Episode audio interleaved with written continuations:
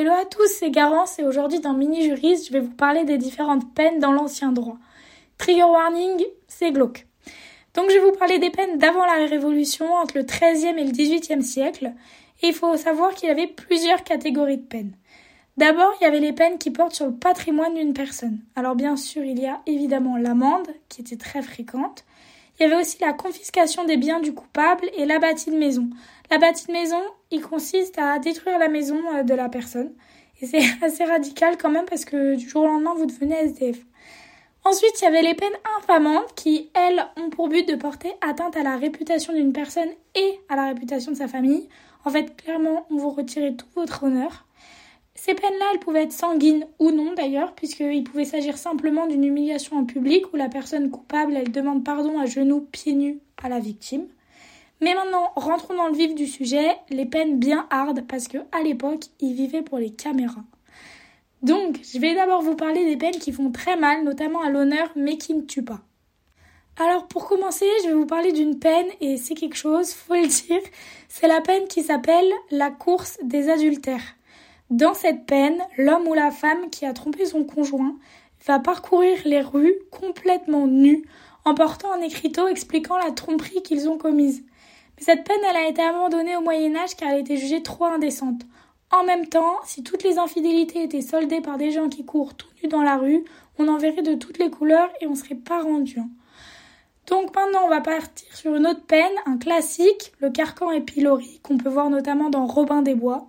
Donc pour cette peine, le condamné est attaché à un poteau, la tête dans un collier en fer ou dans une planche de bois percée de trous, et tout le monde peut la voir. Et ça, c'était vraiment la honte. Ensuite, il y avait aussi la peine de la fustigation, qui consistait à fouetter une personne dans les rues principales d'une ville devant tout le monde, donc en fait les rues les plus accessibles, pour que euh, tout le monde puisse voir euh, la personne qui se fait fouetter. Aussi pour les mineurs, par exemple, enfin en général les personnes un peu plus fragiles, il y avait la pendaison par les aisselles. Là, les coupables étaient pendus, mais seulement par les aisselles, ce qui faisait mal, mais n'avait pas pour but de tuer la personne. C'était un peu souffre, mais tais-toi. Ah oui, aussi, il y a la peine de la clé. Alors là, la personne, elle est condamnée à mort. Et déjà qu'elle va se faire tuer, en plus, la peine de la clé lui infligeait le fait qu'elle devait être traînée dans les rues par un cheval, par exemple, jusqu'à son lieu d'exécution. À l'époque, il manquait vraiment pas d'imagination. Pour finir avec les peines qui font mal mais qui ne tuent pas, il y a les mutilations. Alors là, c'est créatif. C'est par exemple la castration du violeur pour qu'il ne puisse pas récidiver.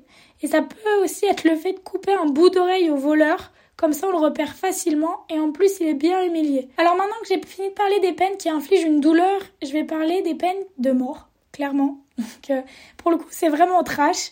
Et euh, d'abord on va voir les modalités de cette peine. Donc tout d'abord, le coupable, il pouvait être pendu. Ensuite, il y avait aussi la peine de l'enfouissement, et ça c'est vraiment trash, parce que le meurtrier était enterré vivant sous le cadavre du mort, donc sous le cadavre de la personne qui venait de tuer. Ensuite, il y avait le classique, le bûcher, qui était très symbolique parce que ça représentait les flammes de l'enfer qui attendaient le coupable. Bon, maintenant, on va parler des peines qui n'avaient pas pour but de tuer physiquement, mais socialement. En fait, il s'agit des peines qui vont prendre la liberté d'une personne et la rendre inexistante aux yeux de la société. Et c'est d'une de ces peines d'où vient l'expression qu'on utilise tout le temps, ouvrez les guillemets, quelle galère, fermez les guillemets. En fait, elle vient du fait que les criminels étaient envoyés loin de la société sur des bateaux, et ces bateaux étaient appelés les galères, et euh, les euh, condamnés devaient ramer sur ces bateaux jusqu'à épuisement. Donc en fait, c'était quand même la bonne galère, sans jeu de mots. À côté de cette peine, il y avait aussi la prison. Mais alors là, les conditions d'emprisonnement dépendaient considérablement de la fortune du prisonnier. En fait, les plus pauvres étaient enfermés à la paille. Ils étaient dans des salles communes où chacun vivait sur un tas de paille. Et je vous fais pas un dessin sur l'hygiène. Parce qu'ils nageaient dans les maladies, les excréments, enfin, voilà quoi. Et c'est pourquoi, même si cette peine n'avait pas pour but expressément de tuer, beaucoup de personnes, beaucoup de prisonniers mouraient dans euh, ces conditions euh, d'hygiène complètement déplorables. Mais les plus fortunés, eux, ils avaient droit à des conditions de détention bien meilleures, comme par exemple avoir une chambre, de la nourriture un peu plus délicate, et ils pouvaient aussi recevoir du monde. Enfin bref, l'inégalité de traitement, elle faisait très mal. Mais en fait, maintenant, on va se demander pourquoi est-ce que les peines, elles étaient si glauques? Et eh bien en fait, ça s'explique par son but. À l'époque, en fait, la peine est vue comme une punition, c'est une compensation pour la victime ou pour sa famille. Et elle a surtout pour objectif de dissuader les autres d'agir pareil. Elle doit être si horrible que personne ne veuille commettre ce que le coupable a fait.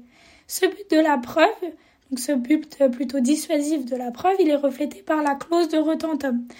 Je m'explique, c'était une clause secrète qui avait pour but d'abréger les souffrances du condamné. En fait, par exemple, concrètement, le bourreau, il va tuer d'un coup sec le condamné et va ensuite lui infliger les pires peines extrêmement douloureuses devant tout le monde en, le, faisant croire justement au public qu'il est encore vivant. Donc, ce faisant, ça montre bien l'idée que la peine doit avoir pour but de dissuader les autres d'agir comme le coupable. Et cet objectif, il est aussi démontré par le fait que même les animaux et les cadavres avaient des procès. Ça paraît fou, mais ça permettait de décourager les gens d'agir de la sorte en fait. Donc, morale de mini-juriste, heureusement qu'on n'est pas né à cette époque.